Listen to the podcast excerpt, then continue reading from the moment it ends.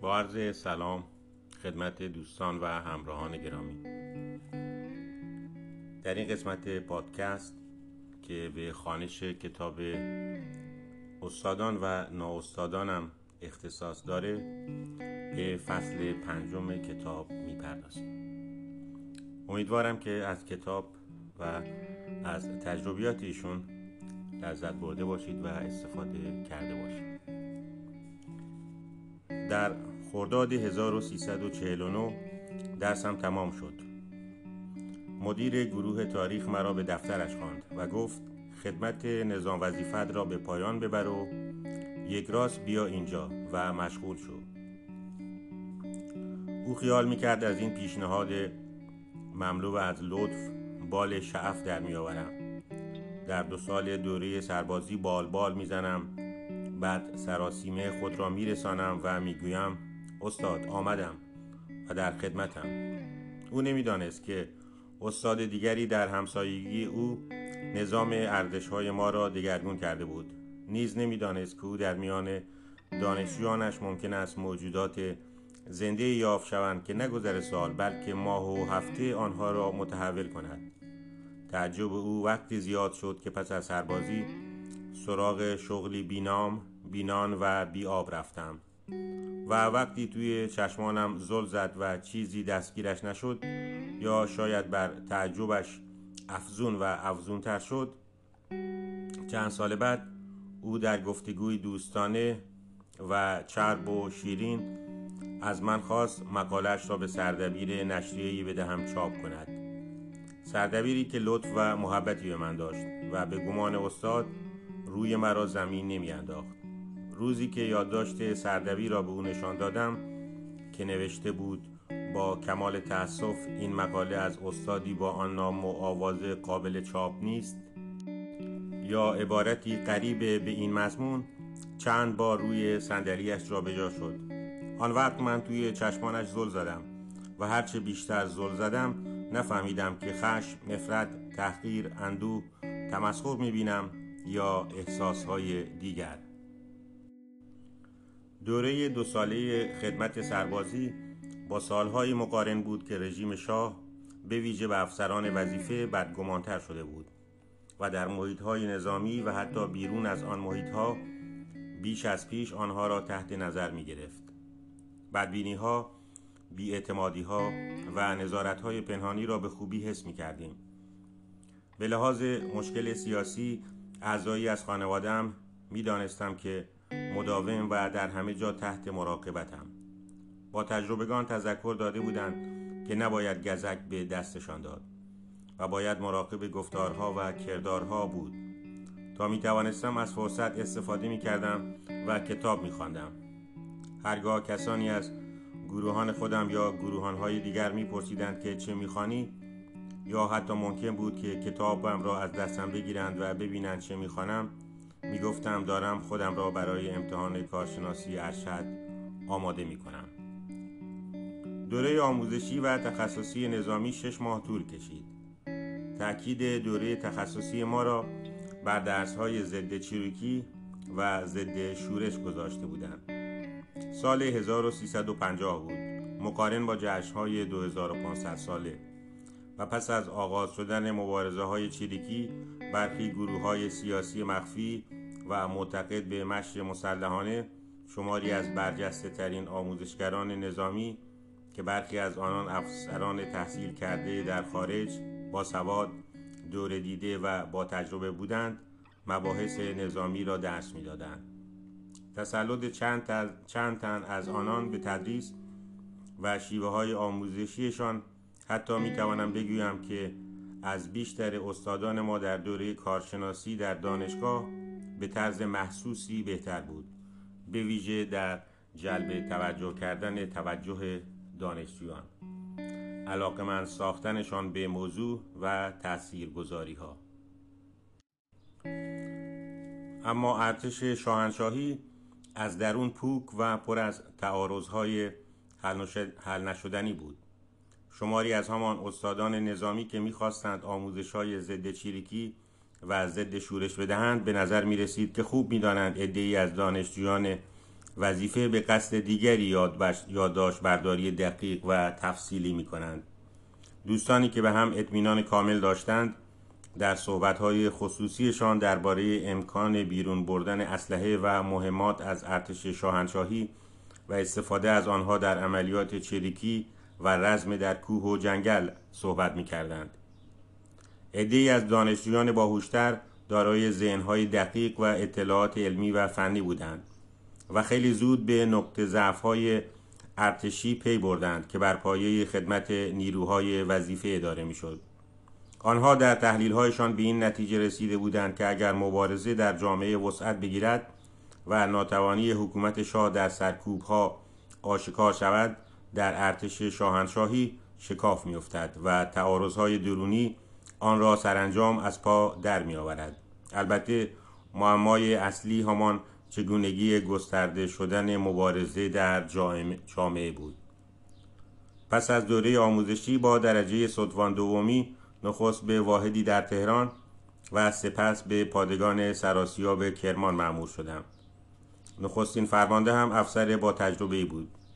در اولین روز خدمتم در پادگان به نقص های آموزش نظامی هم پی برد. بسیار دوستانه صمیمانه اما جدی و به گونه ای که هیچ یک از اعضای گروهان متوجه نشود نقص ها را به من تذکر و راه, راه های عملی برطرف ساختن آنها را آموزش داد. عقیدهش این بود که این نقص ها موجب می شود افسران کادر افسران وظیفه را تحقیر کنند و در نتیجه اینها هم واکنش نشان می دهند و فضای همکاری بدبینانه و فرساینده می شود که به صلاح طرفین نیست. من به آموزش های او به سرعت واکنشی پذیرا نشان دادم و با تشویق او روبرو شدم. وقتی مطمئن شد فرمانهای نظامی را درست و به موقع صادر می کنم دستور داد درجه دارهای گروهان, گروهان صف اول را تشکیل دهند و سربازان صفهای بعدی را. افسران گروهان را کنار کشید و گفت سطوان آزرنگ گروهان را برای مراسم صبحگاه و شامگاه ببرد و بیاورد و بر تشکیل و اداره کلاس ها هم نظارت کند. او به این ترتیب فرماندهی مرا بر درجه داران گروهان که معمولا افسران که معمولا افسران وظیفه را ناوارد بیعلاقه و ناتوان در امور نظامی می‌دانستند تصویر کرد در برنامه های عملیاتی که از پادگان خارج می شدیم و سربازان را به دشت های اطراف می بردیم یا اردو می زدیم فرصت های زیادی پیش می آمد و فرمانده هم به ویژه از مسائل و مشکلات درجه داران کاد حرف می زد. روحیشان را تحلیل می کرد و شناخت دقیق و شخصیش را درباره تک تک آنها توضیح می داد. من هم شنونده بدی برای حرفها و درد دلهایش نبودم. جزئیات و وصف آنها گاه به اندازه جالب توجه بود که انگار داستان نویسی داستانهایش را شفاهی بازگو و شخصیتهای داستانها را با همه ظرایف به صورت شفاهی تحلیل کند در مدیریت نظامی هم نکته هایی به من آموخت که قدر آنها را بعدها که چند بار مدیر شدم دانستم. یک روز بی مقدمه مرا به ستاد پادگان احضار کردند و گفتند فورا خودت را به ستاد نیروی زمینی معرفی کن. حتی اجازه ندادند از فرمانده گروهانم که به او دلبستگی زیادی پیدا کرده بودم خداحافظی کنم. در ستاد نیروی زمینی حکمی به دستم دادند که ظرف 48 ساعت خودم را به مرکز کرمان برسانم. افسری که حکم را رسما به من ابلاغ کرد و تحویل داد و امضا گرفت پس از ادای احترام نظامیم از پشت میزش بلند شد آمد و دوستان بازویم را گرفت و به حالتی که انگار خیال دارد چند قدمی مرا همراهی کند پس از دو سه پیچ راهرو آهسته زیر گوشم گفت مواظب خودت باش دستور از آنجاست احتیاط کن برای پرونده نسازن دستی به پشتم زد و روانه هم کرد. پیام را گرفته بودم. می‌دانستم حد اکثر لطفی که در آن اوضاع و احوال می‌شد کرد همین است. ممنون و سپاسگزار بودم. از مشکلات خانواده فعلا همینقدر نصیبم شده بود و به نظر می رسید که هیچ گریزی از آن نخواهم داشت مگر راههایی که رژیم شاهنشاهی پیشنهاد می کردن. راههایی ناپذیرفتنی. با اتوبوس خودم را به کرمان رساندم. سهرگاه با آن شهر رسیدم و اول وقت خودم را به ستاد مرکز کرمان معرفی کردم. با تلگراف رمز خبر داده و آنها منتظرم بودند. حکمم را برای خدمت در گردان سوم پادگان سراسیاب چند کیلومتری کرمان صادر کردند و با کامیونی ارتشی که از مرکز شهر آزم پادگان بود روانم ساختند. تابلو تازه و موضوع بحث های تازه پادگان من بودم. همه فهمیدند که افسر وظیفه ای را از تهران به کرمان فرستادند چون نظیر این گونه انتقال ها را قبلا زیاد دیده بودند. اطمینان داشتند با افسر وظیفه ای تبعید شده یا مسئله دار روبرو هستند. از آنجا که علنی از آنجا که علتی جز علتهای سیاسی را در اعزام افسران وظیفه دخیل نمی‌دانستند بنابراین رفتارشان با این گونه افسران وظیفه بر پایه دیدگاههایشان یا نوع وابستگیشان به نظام حاکم تعیین می‌شد. جزیات تفاوت در رفتارها را در آغاز ورودم درک نمی کردم بعدا و به مرور علت تفاوتها را دریافتم. این حالت البته فوایدی هم داشت. از جمله این که می‌شد اتهام انگ یا انتصاب را پذیرفت. و رفتار خود را به گونه ای تنظیم کرد که با آن تناسب داشته باشد. به شرط آنکه گفتار و کرداری خارج از مقررات حاکم سر نزند. شاید اگر کسی این نکته را از آغاز می‌دانست از همان ابتدا هم به گونه ای رفتار می‌کرد که استکاک ها به حداقل ممکن برسد و رفتارها در چارچوب تعیین و تعریف شده ای تنظیم شود. خودم را به فرمانده گروهان یکم در گردان سوم معرفی کردم. افسری با سبیل های از بناگوش در رفته. چشمانی دریده شکمی برآمده بازوانی ستبر با انگشتانی شاید هر کدام به قدر دهانه استکان. و با لحجه که به لحجه لاتها و کفتربازهای جنوب شهر تهران مو نمی‌زد. پرسید ساتوان چرا فرستادنت اینجا؟ مگر در پرونده هم ننوشتن چرا؟ جناب سروان. در پرونده که از این چیزها نمی نویسن ساتوان. اگر در پرونده ننویسند به من هم که نمی‌گویند جناب سروان ما همیشه با افسر با افسر وظیفه ها مشکل داریم ساتوان مگر ما درخواست کرده بودیم ببرندمان اجباری؟ جناب سروان اون مادر چند تا نکته ها اگر یک ذره شور داشتن به ارتش اینجوری چند تا نکته نمی زدن. چند تا نکته ها رو دیگه خودتون تجسم کنید. برای شروع مکالمه فضیحتباری بود. بعد هم معلوم نبود سه نکته جناب سروان دقیقا به چه کسی و چه چیزی برمیگردد. من که حاضر نبودم از این بابت هیچ مسئولیتی به عهده بگیرم. سرگروبان را احضار کرد و گفت جناب سودوان را جناب سودوان را راهنمایی کنید با دستش آشنا شود. سرگروبان با درجه استواری کمی نظامی خوشچهره خوش اندام خوش لباس و نسبتا خندانی بود. گونه هایش مثل پوتین های حسابی مثل پوتین های حسابی واکس خوردهش برق می‌زد. اما در نگاهش چیزی بود که در نمیافتم سه گروهبان را با تحکم اما معدبانه احضار کرد و گفت صدوان آزرنگ فرمانده جدید دسته شماست. یک درجه دار کاد که شلختگی از سر تا پایش میبارید و دو درجه دار وظیفه ترک یکی بسیار آرام و معدب و دیگری دروش اندام و با رفتاری نظامی وارتر از میان از نظامیان حرفه‌ای وظایف آموزشی هم را شروع کردم و خیلی زود توانستم سربازان را به آموختن مطالب نظری و عملی علاقمند کنم. حدود را در رفتار با درجه داران و فرمانده هم به دقت مراعات کردم. و با زیر دستانم تا جایی که مقررات نظامی اجازه می‌داد سلوک ملایم و معدبانه داشتم و دانسته های نظامی هم را به قدری که آنها علاقه نشان می‌دادند منتقل می کردم. روزهای خدمت به کندی در محیط و فضای سرد و بی حادثه می گذشت. تا حد امکان سعی می کردم فرمانده هم را کمتر ببینم و شاهد بددهنی های او با درجه داران و سربازان نباشم. واژگان کاملی که از الوات خوب آموخته بود روزانه و به مناسبت های مختلف مصرف می کرد.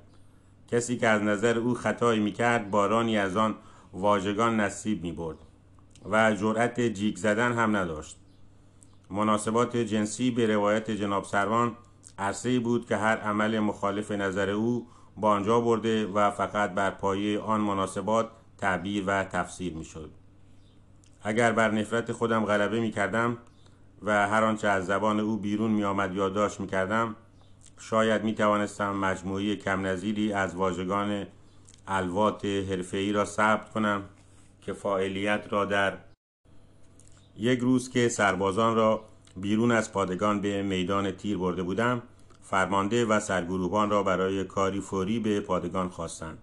من مسئول شدم تمرین های تیراندازی سربازان را سرپرستی کنم. و واحد را پس از پایان تیراندازی به پادگان برگردانم در فرصتی گروهبان فه که چند روزی پس از من خدمتش را در آن گروهبان در آن گروهان شروع کرده بود پیشم آمد. او درجه داری بسیار معدب منظم پاکیزه و وظیفه شناس بود. گفت می‌خواهم چند دقیقه با شما صحبت کنم. دست در جیبش کرد و کارت شناسایی ضد اطلاعاتش را به من نشان داد. من معمورم ستوان آزرنگ خوشوقتم گروه بانفه. می‌دانید که ضد اطلاعات بفهمد معموری خودش را لو داده است با او چه می‌کنند دقیقا نمی‌دانم اما می‌توانم حس بزنم.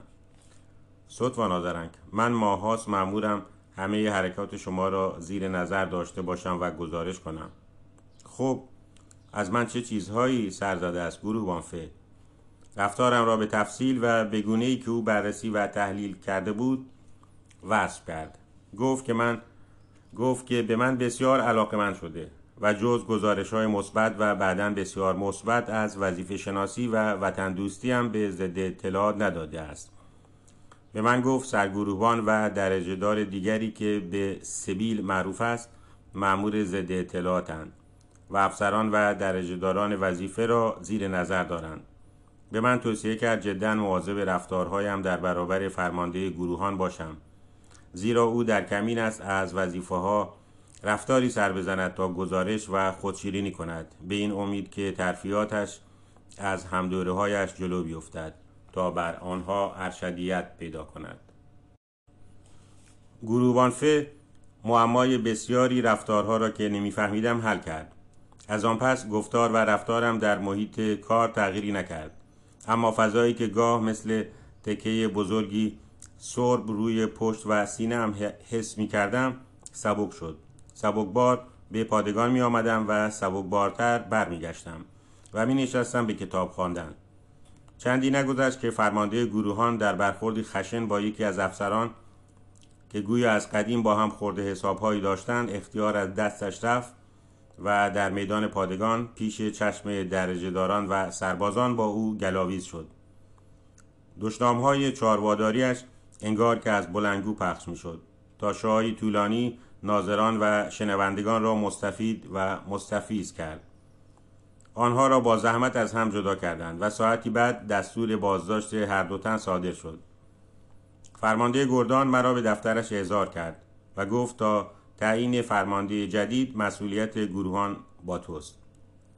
درجه دارانی که تا آن روز نه تنها لبشان بسته بود بلکه انگار چشم و گوششان هم بسته بود. وقتی خبر شدند که فرمانده عوض می شود و فرمانده جدیدی می آید چند ماجرای مالی و جنسی تکان دهنده را برملا کردند. ضد اطلاعات رکن دو و چند افسر ارشد از سایر ارکان و از جاهای دیگری که ما نمی شناختیم به تفصیل و بارها نفرات واحد را سینجیم کردند. دست آخر هم من و درجه داران معاخذه شدیم که چرا فرماندهان بالاتر را از اعمال فرمانده گروهان مطلع نکرده ایم. در گفتگوی با یکی از افسران با یکی از افسران ارشد بازجو متوجه شدم که تلاشم برای هر گونه تحلیل و استدلال در این ماجرا بیفایده است منطق حاکم این بود که هر چیزی علتی و عاملی شناخته شده دارد و آنها می توانند علتها و عاملها را تشخیص دهند و بیابند و خطاکار را به کیفر برسانند. اگر می گفتید چنانچه جناب سروان برای یک لحظه از کنترل خودش خارج نشده بود و همانطور که سالها هر کاری کرده بود و کسی نفهمیده بود سالهای دیگری هم به همان روال ادامه می‌داد شما ضد اطلاعات را به بیخبری و بی اطلاعی متهم کرده بودید. اگر می گفتید سرگروهان وردستش که معمور ضد اطلاعات بوده و معموران ضد اطلاعات دیگر چرا متوجه نشده یا گزارش نکردند و چرا درجه دارهای وظیفه که دستشان به جایی بند نیز زودتر و بهتر از همه متوجه شدند نه تنها به روند حقیقت یابی کمکی نمی کردند که به ارتش شاهنشاهی تهمت بیلیاقتی می زدید. اصل این بود که ماجرا با فرمول های آنها بررسی و حل شود. به هر حال هرچه بود روند کشدار سینجیم ها و اعزام معمور و بازرس مضمون شیرینی برای گفتگوهای پایان ناپذیر افسران وظیفه فراهم ساخته بود که با عنوان چسب ها به سیاست وصل می شد بالاخره پس از کلنجارهای بسیار این حکم قاطع از سوی آنان و به اتفاق آرا حتی بدون یک استثنا صادر شد که ارتش شاهنشاهی از درون فاسد است و با نخستین ضربه فرو می پاشد حکمی که شنیدن آن در دل افسران وظیفه چپگرا و متمایل به مبارزه های چریکی در آن زمان قند آب می کرد. فرمانده جدید افسری منضبط، نظیف، خونسرد و معدب بود. از همان آغاز کارش سطح انضباط در گروهان بالا رفت و در مدت کوتاهی همه چیز روی غلطک نظم و ترتیب افتاد. به تجربه آموخته بودم که برای ما نیروهای وظیفه ممکن است فرماندهی منضبط با سختگیری هایی همراه باشد اما از دردسرهای آزاردهنده و روزمره مانند دزدی فرار تهدیدهایی که متوجه برخی سربازان است پایین آمدن سطح بهداشت و امکان افزایش شمار بیماران و مانند اینها میکاهد. او در این آنکه رابطه فاصله داری با من ایجاد کرد که از قضا این گونه رابطه را در محیط های کاری میپسندم نکته هایی را در عمل به من آموخت که محصول تعمق او در تجربه ها و درس هایی بود که از چند فرماندهش آموخته بود. شامگاه که گروهان را ترک می کردیم هیچ کاری برای روز بعد نمانده بود. سربازان را وامی داشت. همه برنامه های مربوط به نظافت را انجام دهند و همه چیز برای آغاز کردن در صبح بعد آماده باشد. پس از یکی دو هفته همه سربازان حس کردند که آغاز کردن صبح در محیطی منظم و همه چیز آماده می تواند روز خوبی از پی داشته باشد. کشخلقی های ناشی از تراکم کارها در تنگنای, تنگنای وقت اول صبح به تدریج از میان رفت. من هم باید بیشتر میکوشیدم بیشتر مراقبت و وارسی می‌کردم و بیش از پیش آموزش می‌دادم. اما راضی تر بودم. خستگی ها با استراحت برطرف می شود اما تنش ها نه. درجه داران متخلف درجه داران متخلف یا مترصد تخلف هم سر جایشان نشستند و پس از دو سه ماه گروهان مانند ماشینی که همه اجزای آن وارسی شده و روغن خورده باشد بی صدا کار می‌کرد. توان تشخیص او در یافتن ظرفیت ها و استعدادهای سربازان باهوشتر و سپردن برخی مسئولیت ها به آنها و مشارکت دادن حداکثر افراد در اداره امور امور عمومی گروهان چشمگیر بود. از جنبه های مهم مدیریت او شیوه های ایجاد هماهنگی جلوگیری از تداخل کارها و نظارت های چندگانه بود. شاید آموزش های او از این حیث مهمترین حق معلمی و وی بر من باشد. در دوره مدیریت بیتنش او خدمت وظیفه هم بی سر پایان یافت. دو ماه بعد احمد میرعلایی در نشریه فرهنگ و زندگی کاری برایم پیدا کرد. اما با معرفی ابوالحسن نجفی در مؤسسه انتشارات فرانگلین از مؤسسه های بزرگ انتشاراتی زمان خود به کار مشغول شدم.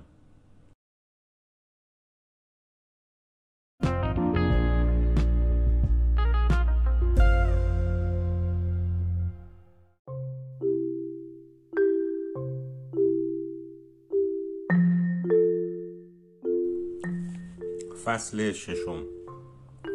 کار کردن در محیطی که احساس کنی دانش و مهارت و تجربت باید بیش از آن باشد که هست و مدیر سختگیری هم بالای سرت باشد که مدام به تو نیش و سقلمه بزند و عیبها و کاستیهایت را پیش رویت بگذارد یا به رخت بکشد نه خوشایند است و نه تحمل کردن آن کاری آسان.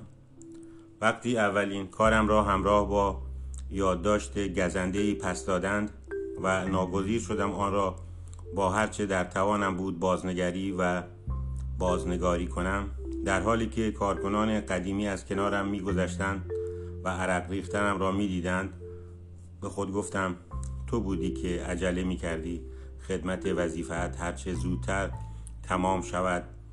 تو بودی که خیال می کردی باغ بهشت در انتظار توست. البته اگر همکاران معرفتی نشان داده و ندایی به من داده بودند حتما چند عصر را که نمی‌دانستم میآموختم و مراعات می کردم و یادداشت شماتتبار دریافت نمی کردم کار در مؤسسه های انتشاراتی که توجه به جزئیات بسیار و اعمال دقت در جزئیات از ضرورت های آن است به ویژه در های نخست دشوار است. اما مصمم بودم بر کارها مسلط شوم و علاقمند بودم یاد بگیرم. به تجربه آموخته بودم که خود آموزی موثرترین راه تغییر است. از تجربه خدمت نظام قدری صبر و تحمل هم آموخته بودم که پیش از آن کمبودش را در خودم حس می کردم.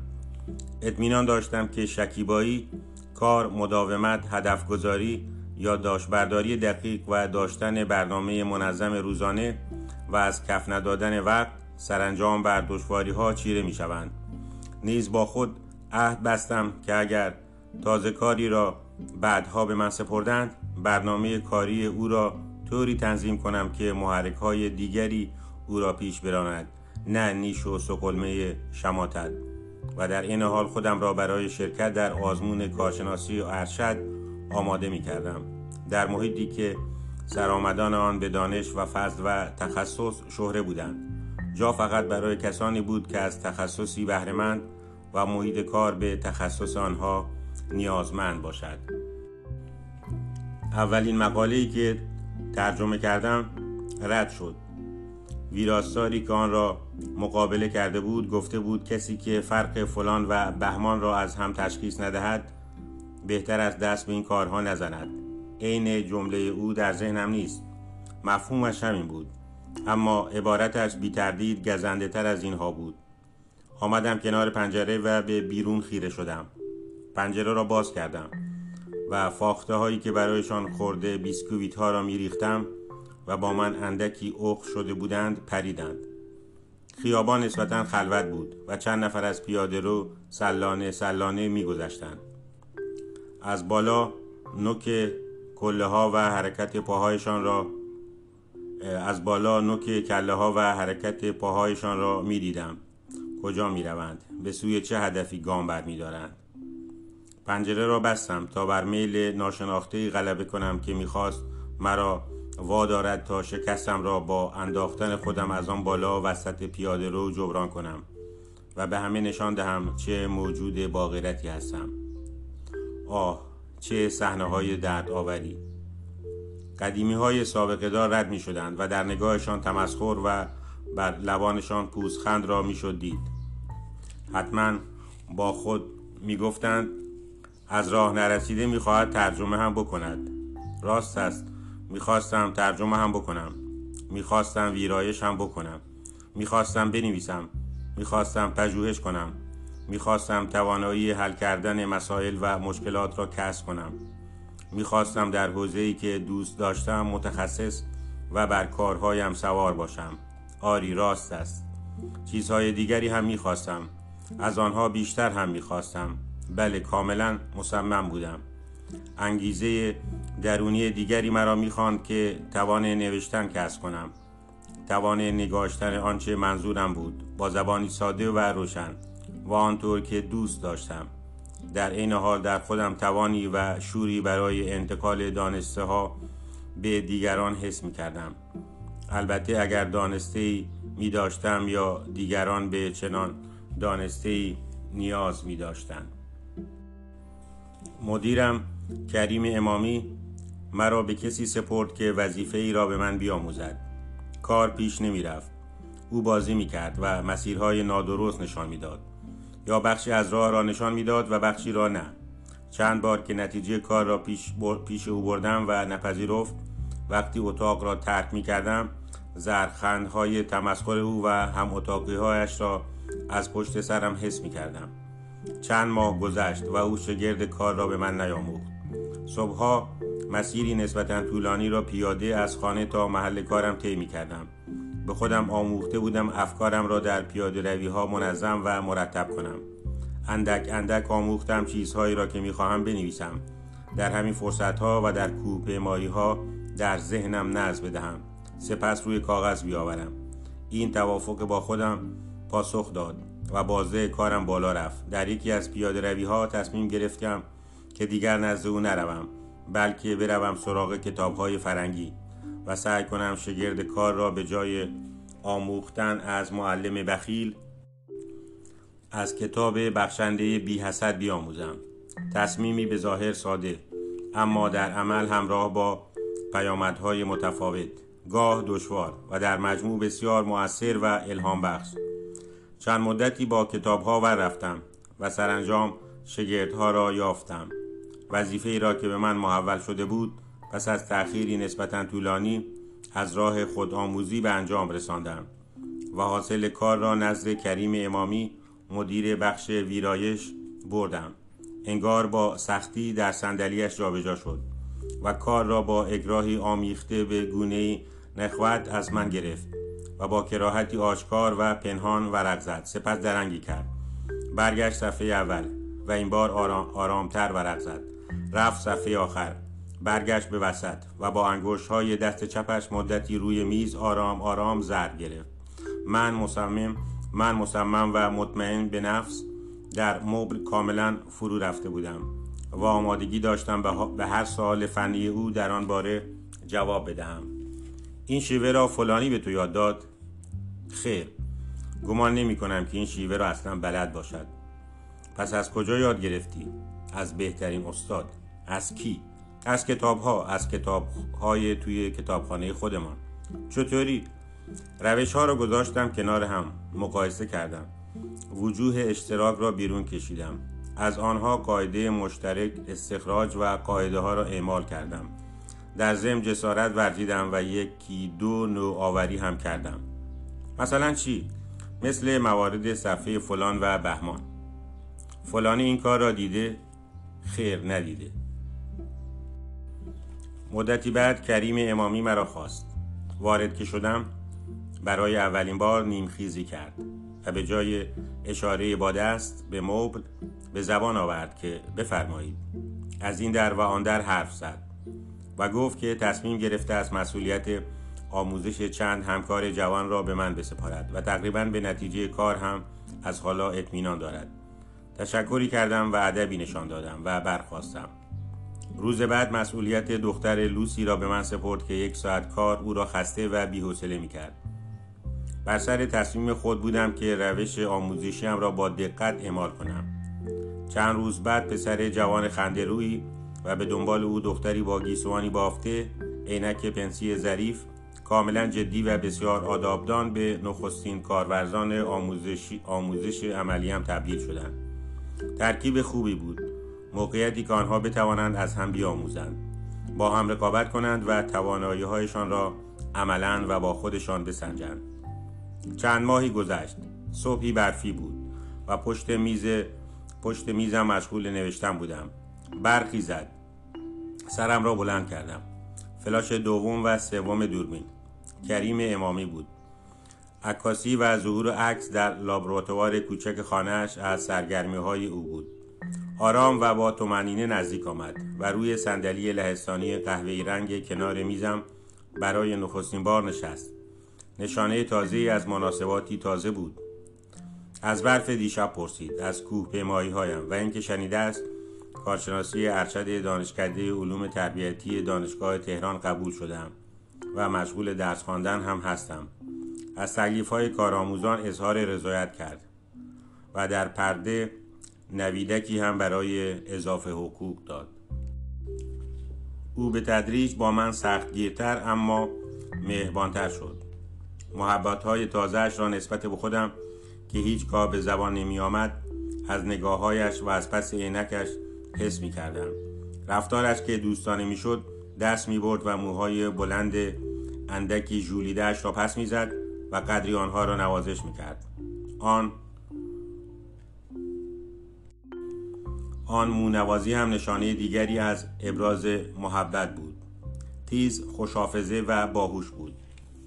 انگشتش را درست میگذاشت روی ابها و نقصها. میچزاند. جزغاله می‌کرد اما میآموزاند و در این حال بالو پر می‌داد. باید یاد می‌گرفتی از او بیاموزی. اما از نیش و کنایه هایش آزرده نشوی. اگر کار بینقصی تحویل می‌دادی با ستایشی روبرو می شدی که صدها نیش و کنایه در برابر آن وزنی نداشت. رشد کردن با کار زیر نظر سختگیرانه مدیری که از عیب و نقص نمیگذشت آن هم در مؤسسه انتشاراتی در محیط فرهنگی از بزرگترین موهبت هایی بود که می توانست نصیب عدهای اندک شمار شود. این موهبت را زود درک کردم. قدران را خوب دانستم. و بعدها هیچگاه خاطرش را از یاد نبردم. چند ماه بعد اول وقت آمد و با همان تومنینه نشست روی صندلی لهستانی فاخته ها داشتند خورده بیسکویت ها را میخوردند و او در سکوت و با نگاهی عمیقا مهربانانه غرق تماشایشان شده بود. شنیدم چند ترجمه را با متن اصلی مقابله کرده ای. همینطور است. مدتی است به این کار مشغولم. چطور به این صرافت افتادی؟ مقاله ای را ترجمه کردم که رد شد. من از راه خودآموزی بیشتر یاد می‌گیرم تا از راه های دیگر.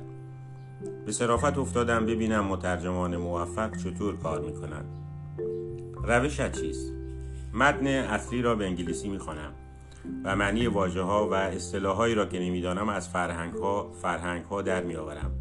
بعد جمله جمله در ذهن خود ترجمه می‌کنم و سپس با ترجمه مترجم کتاب میسنجم. گاه که جمله طولانی یا پیچیده باشد روی کاغذ ترجمه می کنم و کنار ترجمه مترجم می گذارم و مقایسه می کنم از این کار لذت هم می‌بری یا فقط یاد می‌گیری؟ عمیقا لذت می‌برم به خصوص اگر کتابی دو ترجمه یا بیشتر داشته باشد که بتوانم سبک های مختلف را با هم مقایسه کنم. وقتی به او گفتم که چهار ترجمه جمهور افلاتون را کنار هم گذاشتم و ترجمه ها را با هم مقایسه کردم. برقی را در چشمانش دیدم. سر، سری تکان داد و از من خواست. ترجمه یکی از همکارانش را که می‌گفتند رقابتی دیرین با هم دارند با متن اصلی مقایسه کنم و موارد اختلاف را روی کاغذ بیاورم. با علاقه فراوان مقابله کردم و از آن ترجمه بسیار آموختم و از کارم لذت بردم. یادداشتی برایش فرستادم که ترجمه چنین و چنان است و تحسینم را با علم به رقابت و کشاکش میان آن دو بیپرده بیان داشتم. در ضمن چند جمله ای را که به هر دلیلی در ترجمه افتاده بود مشخص کردم.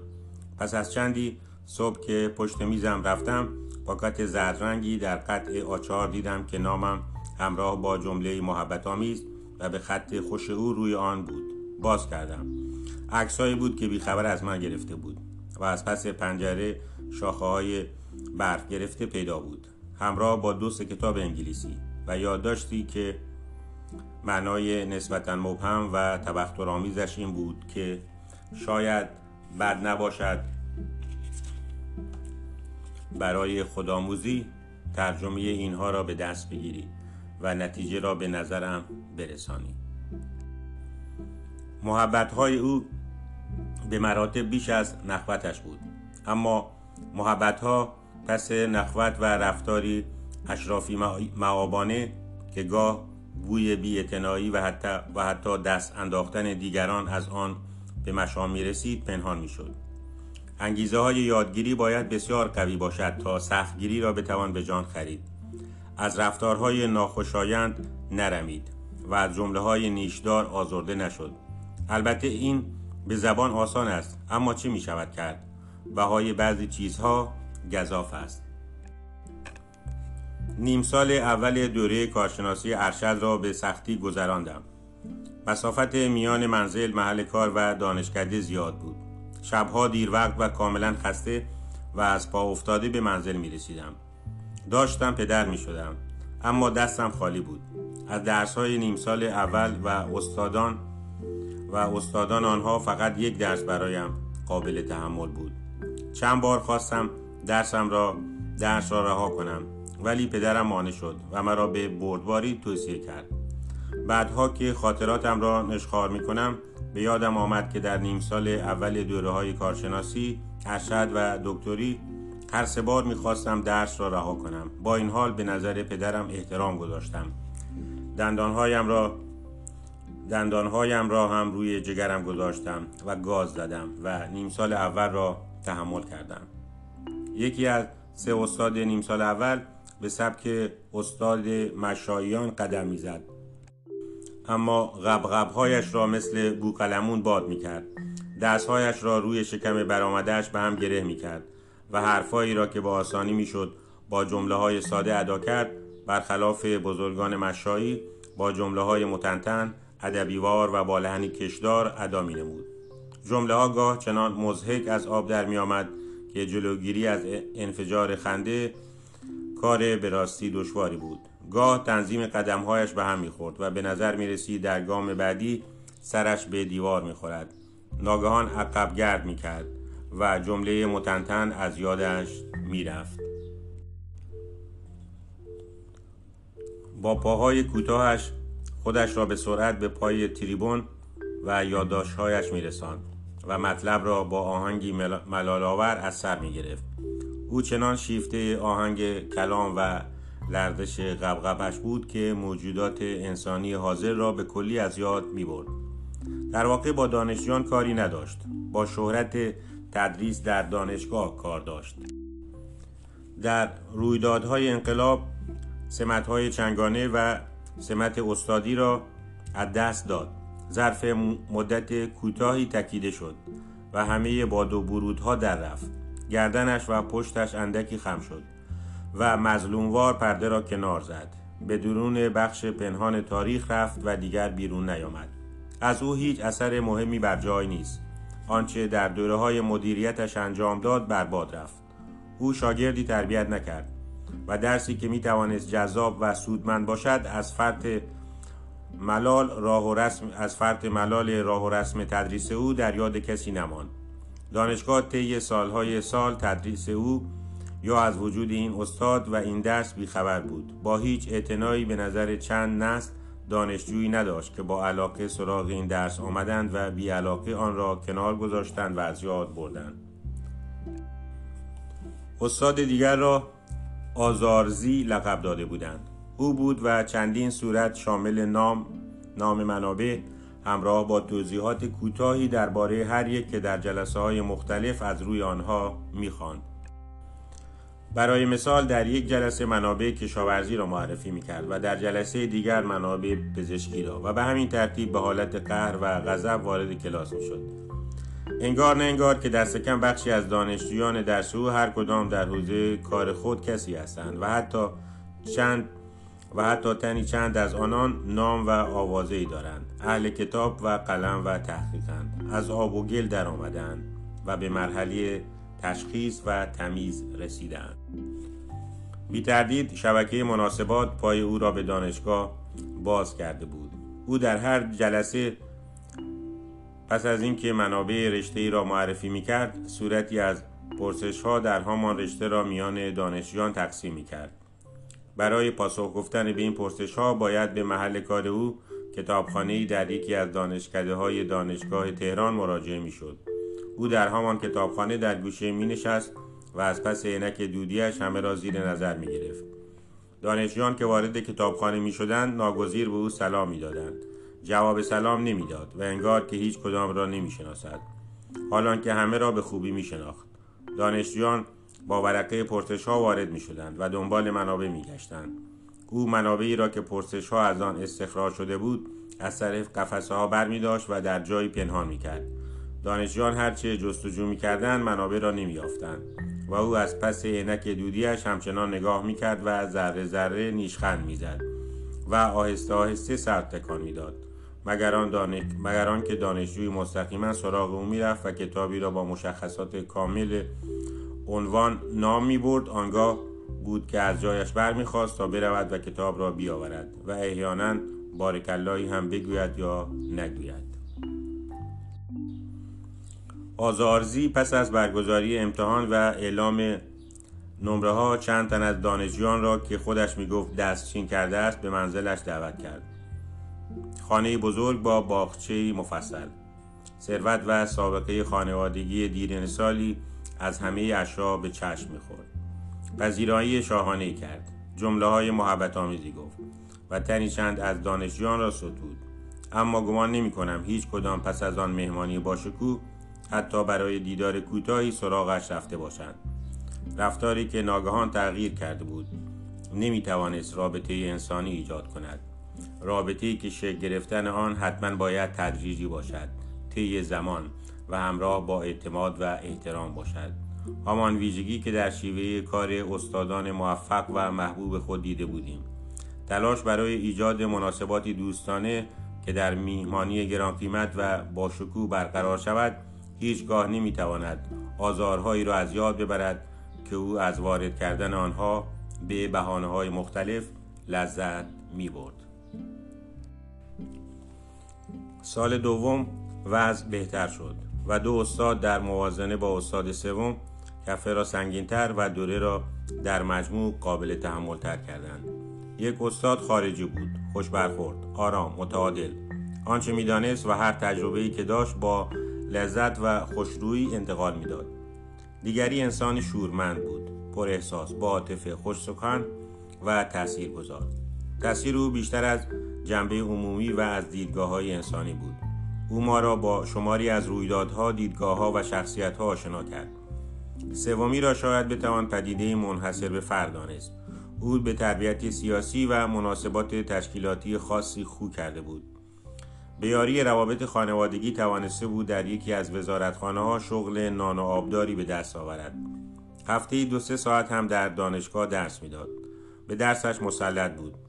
اما این تسلط را چنان اعتقادی کرده بود که انگار مجموعه معتقدات معتقداتش معتقدات خط شناپذیری را در تدریسش به وجود می آورد.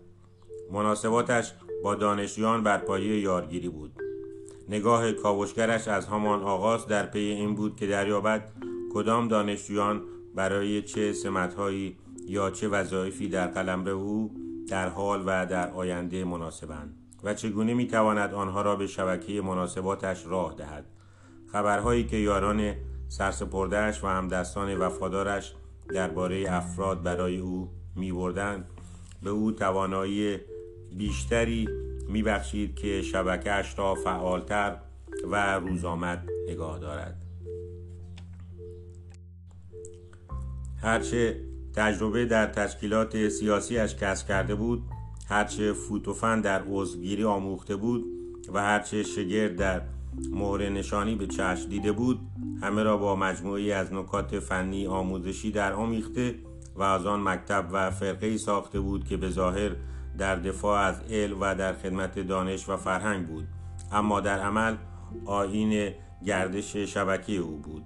شجاعت و سراحتی که مدام از خود و پنداری در برابر دوربین ها و زیر نورافکن ها بروز می‌داد همراه با دست و دلبازی کمک به فرودستان برگزاری میهمانی های مفصل آشنا کردن افراد با هم مساعدت با زوجهای جوان از جمله ویژگی های او به شمار می رفت که چنان برجسته و نمایان شده بود که غرضهای اصلی او را در خود کاملا می پوشانید.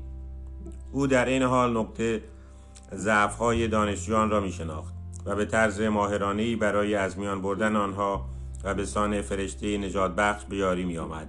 من هم به تجربه و هم به غریزه و نیز پس از گفتگوی خصوصی درباره همکاری در طرحی تصمیم گرفتم از او دوری کنم چند بار و از راه های غیر مستقیم با پیام های غیر مستقیمی که فرستاد سعی کرد مرا به همکاری جلب کند با توجه به مؤسسه‌ای که در آن کار می کردم و حرفه و اشتغالاتی که داشتم از دیدگاه او مفید بود که به یکی از مهره های شبکهش تبدیل شوم. در ضمن در آن شبکه همه گونه داد و ستد مجاز بود. کافی بود که به شبکه وارد و با شبکه گردانان هم دست بشوید تا بتوانید بورس بگیرید. به بستگان و وابستگان معرفی شوید. برای مسندی بنشینید. روزها به سندلی های وزارتی تکیه بزنید. شبها بخورید و بیاشامید. و در مقام عضوی از اپوزیسیون به حکومت شاه بد بگویید و هم نان و آب داشته باشید هم نان و هم نام و افتخار و هم از سایر مزایا بهره ببرید. عضویت و وفاداری به منشأ حق تبدیل می شد حق با شما بود. حق هر قول و فعلی حق هر قول و فعلی با شما بود. زیرا که عضو آن شبکه مناسبات شده بودید. این شبکه کارآمد که تا چند سال پس از سکوت رژیم گذشته کارآمدی خود را تا اندازه حفظ کرد شماری مؤمن ساده باور هم داشت که آین استادانشان را به سان اصول آین مقدس پذیرفته بودند آنها در محدوده ای که برای آنها ساخته شده بود وفادارانه و باورمندانه سر می کردن. ضربه هنگام فرو آمد که گفتمانهای نوپدید قلمرو تخصصی آنها را به چالش کشید. چالشی که توان رویارویی با آن را نداشتند و لاجرم فرو پاشیدند و پراکنده شدند. تنی چند بازمانده هنوز هم وفادارانه بر مزار یادبود یادبود جمع فروپاشیده شم روشن می کردن. سیاستی که فرقه شد بعد شبکه شد مدعی حمایت از علم و تحقیق و فرهنگ شد به نان و آب رسید. مزورانه خود را با انواع مشها و افراد مسئول تطبیق داد. اما سرانجام به طرز غمانگیز و در این حال ترحم, ترحم انگیزی فرو پاشید. در واقع یکی از پیچیده ترین مناسباتی بود که در سراسر دوره تحصیلاتم و در محیط های آموزشی به چشم خود دیده بودم. از استادانم در سال دوم کارشناسی ارشد به ویژه باید از دو تن آنها حتما یاد کنم. و بقیه را به ناگزیر باید به جمع کسانی بیافزانم. بیافزایم که حافظه خیلی زود آنها را به که حافظه خیلی زود آنها را به فراموشی می سپارد یا ما سعی می کنیم آنها را از روی هره خاطراتمان بپرانیم. یکی از آن دو استاد پیشکامی بود که پس از مدتی مرا به عنوان جانشین آینده خیش در نظر گرفت. اگرچه تا مدتها از این انتخاب و تصمیمی, تصمیمی که او پیش خود گرفته بود آگاه نبودم. روزی که از موضوع پیشنهادی پایان نامه تحصیلیم با خبر شد از آن استقبال بسیار کرد. نام استاد راهنما را پرسید. نام را به او گفتم. از اینکه او را به عنوان استاد راهنمایم بر نگزیده بودم ناخرسندیاش را خیشتندارانه پنهان کرد. درباره موضوع پایان نامه منابع بسیار زیادی در آرشیو محل کارش داشت اما هیچ منبعی به من معرفی نکرد و هیچ منبعی امانت نداد. یکی از همکاران او که از دستبندی ها بیزار بود و تخصص, و تخصص او هیچ ارتباطی به تخصص های دو دسته هیدری و نعمتی و صفعارایی آنها نداشت منابع بسیاری در اختیارم قرار داد. و به کمک آنها بود که توانستم پایان نامم را بنویسم. روزی که پایان نامه به اتمام رسید و از تصویب گذشت نسخه ای از آن را بردم و به او نشان دادم. ورقی زد و گفت اینجا باشد تا بدهم چند نسخه تکثیر کنند.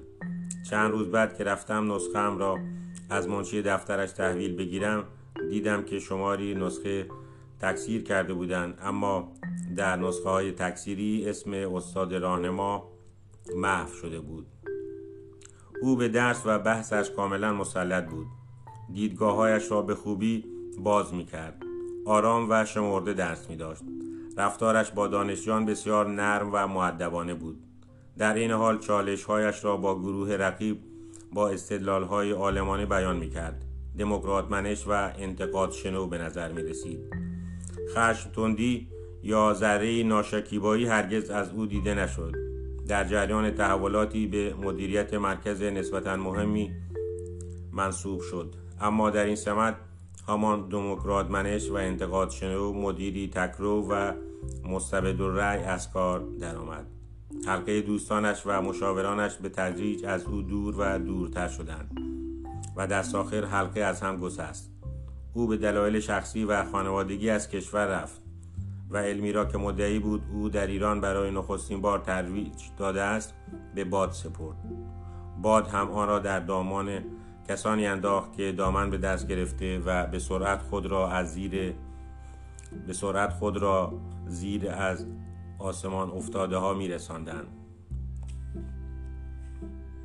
میراسی که از آن استاد برای من باقی ماند دعواها و اختلافاتش بود که غرامت سنگینی روی دستم گذاشت. استاد دیگر انسانی دانا توانا با فرهنگ و با فضیلت بود. یکی از چند استادی که درون من به حیاتشان ادامه می‌دهند و دوست دارم خاطره هایم را از آنها مدام در ذهنم مرور کنم. شاید برای اینکه نگذارم گذشت زمان غبار فراموشی بر آنها بیفشاند. او همه ویژگی های استادان برجستم را با خود داشت. به این ویژگی های او اشاره می کنم تا به ویژگی های مشترک همه استادانی که در عمق دلم حیات دارند اشاره کرده باشم. اگر بخواهیم خصوصیات او را خلاصوار برشماریم شاید بتوان اینطور گفت. بارستر از همه اینکه کارش را و دانشجویانش را عمیقا دوست داشت و از تدریس لذت می برد در این حال که در حرفه خودش متخصص بود دانش عمومی و فرهنگ گسترده ای داشت. باهوش خوشحافظه دارای ذهنی دقیق با قدرت نمایان استنباط بود. با آخرین و تازه ترین یافته ها و خبرهای رشتهش آگاهی داشت. شیوه تدریس را خوب می‌دانست و از قدرت های انتقال به خوبی بهرهمند بود. در این حال که دانشجویان را به موضوع علاقه من می کرد اما هیچگاه سعی نمی کرد آنها را به حوزه خودش بکشاند یا آنها را شبیه خودش بار بیاورد. او استعدادها و ظرفیتهای دانشجویان را در میافت و تشویقشان می‌کرد تا استعدادهای خودشان را بپرورانند و در قلمروهای خودشان پیشرفت کنند. بسیار معدب مهربان صبور با حوصله همراه و همدل بود. اما نادرستی و خطا را نمیپذیرفت. او در انتقادهایش بسیار سریع و بیپرده بود. به بحث و گفتگو میدان می‌داد و آنها را با توانایی مدیریت می‌کرد. به روش های مرسوم به روش های مرسوم آزمون هیچ عقیده نداشت و تاکید را بر پژوهش و جستجوهای دانشجو میگذاشت. اوراق امتحانی را ملاک دقیقی برای داوری نمی‌دانست. به یاد ندارم حتی یک بار حضور غیاب کرده باشد. با این حال کلاس او کمتر از سایر کلاس های دانشکده غیبت داشت. کمتر از سایر کلاس های دانشکده غایب داشت. به دانشجویان اهل تفکر و تحقیق و تدقیق مجال می‌داد به او نزدیک و با او دوست و هم صحبت شوند. برای برجسته ترین دانشجویانش وفادارترین یار بود. از همان برخورد نخست موجهای مثبتی که از سوی او رسید مرا در صندلی دانشجوییم آرام کرد. همان صندلی که در بیشتر درسها به شیعی داغ سوزان و پرسیخ و میخ تبدیل می‌شد و گاه مرا به مرز کلافگی میرساند. اگرچه او را از پیش و از راه نوشته هایم می شناختم اما ساعت حضورش چیز دیگری بود. او گویی که همان استادی بود که در پیش بودم. برای نخستین بار در سراسر دوره تحصیلیم تکلیف درسیم را با کوششی بی سابقه از نظر خودم به پایان رساندم. روزی که تکلیف نهایی درس را تحویلش دادم محموله سنگین وزن را به یک دست گرفت و دو دستش را چند بار مثل کفی ترازو بالا و پایین برد. چشمانش از پشت عینک برق زد و همه صورت گوشت آلودش لبخند شد. نیازی به کلام نبود. هر دو همدیگر را حس و خوب درک می کردیم گرچه به عللی او را دو سه سال پس از پایان تحصیلاتم دیگر ندیدم. اما گذاف نگفتم اگر بگویم روزی نیست که به یاد او نباشم و چهرش در برابرم مجسم نشود. و در خیال با هم گفتگوی نداشته باشیم. او و همتاهای او گذشته از اجرای دقیق آین و آداب استادی نگاهبانان وجدان شرافت اخلاق اصول مسئولیت انصاف و بسیاری صفتهای نیک دیگری هستند که اطلاع آدمی طی روزگاران به یاری آنها بوده است. او بی تردید از برجسته ترین استادان زن در روزگار خود بود. درس, های... درس هایم که پایان یافت مدیرم کریم امامی مسئولیت های بیشتر و سنگینتری به من سپرد. با اعتماد به نفس بیشتری آنها را پذیرفتم و انجام دادم. به موازات کار بر اوقات مطالعه افزودم و به یادداشت برداری از منابع و قدری هم به ترجمه پرداختم و همزمان به نصر خودم پیله کردم و با آن ور رفتم. کتابی را به زحمت به فارسی ترجمه کردم. و حد اکثر کوشش و دقتم را در برگرداندن به کار بستم. سپس تصمیمی گرفتم. تصمیمی که شاید منشه آن اعتماد به زحمتی بود که کشیده بودم. ترجمه را برداشتم و بردم پیش همان ویراستار دقیق و سختگیری که پس از مقابله کردن ترجمه اولی مقالم با اصل موجب شده بود که بروم پنجره را باز کنم و به صحنه جان گدازی بیاندیشم و خودم را در حالی که آش و لاش وسط پیاده رو پهن شده بودم در خیالاتم تصور کنم.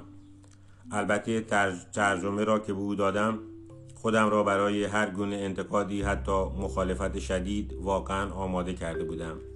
قصد هماوردی نداشتم ولی در دلم بیمیل نبودم که به او بگویم می‌شد نقل را جور دیگری هم ترک کرد.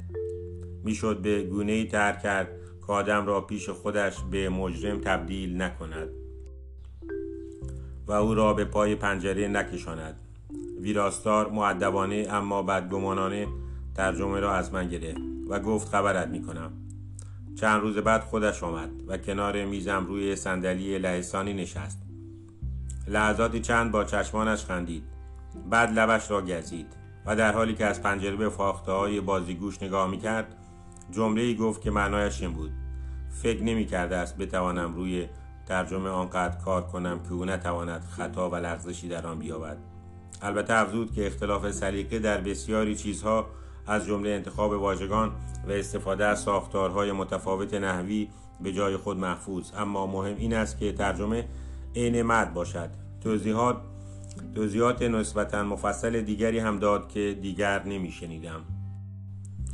از همان جمله های تاییدآمیز اول به وجد آمده بودم و در حالت سرخوشانه خودم فقط تکان خوردن لبهای او را می دیدم تصویر او در ذهنم سامت شده بود.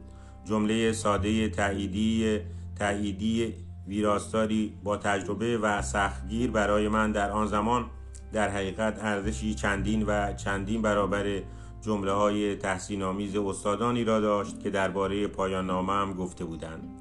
پایان که البته در آن زمان و به اندازه وسعم برای آن زحمت کشیده بودم. مدیرم از دور و نزدیک در جریان کارهایم بود. در جریان همین ترجمه هم بود. او هرگاه و هر جا موقعیتی پیش می آمد طوری عمل می کرد که من بتوانم بیشتر بیاموزم و کارآمدتر بشوم.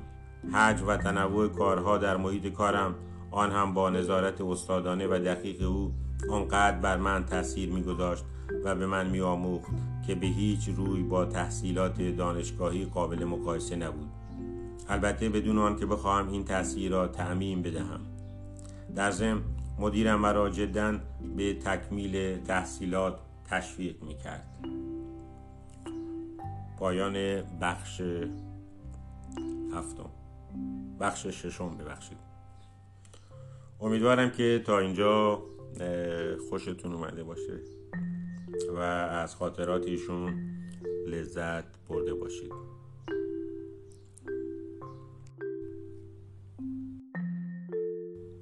در پایان آهنگی رو میشنویم از خانم فهیم اکبر. تحت عنوان نوشو نوشو صدای سرانگیز از سال 1338 اگرچه کیفیت ضبطش پایین هست. امیدوارم هم از آهنگ هم از پادکست کتاب استادان و نااستادان لذت ببرید. تا بعد بدرود همگی.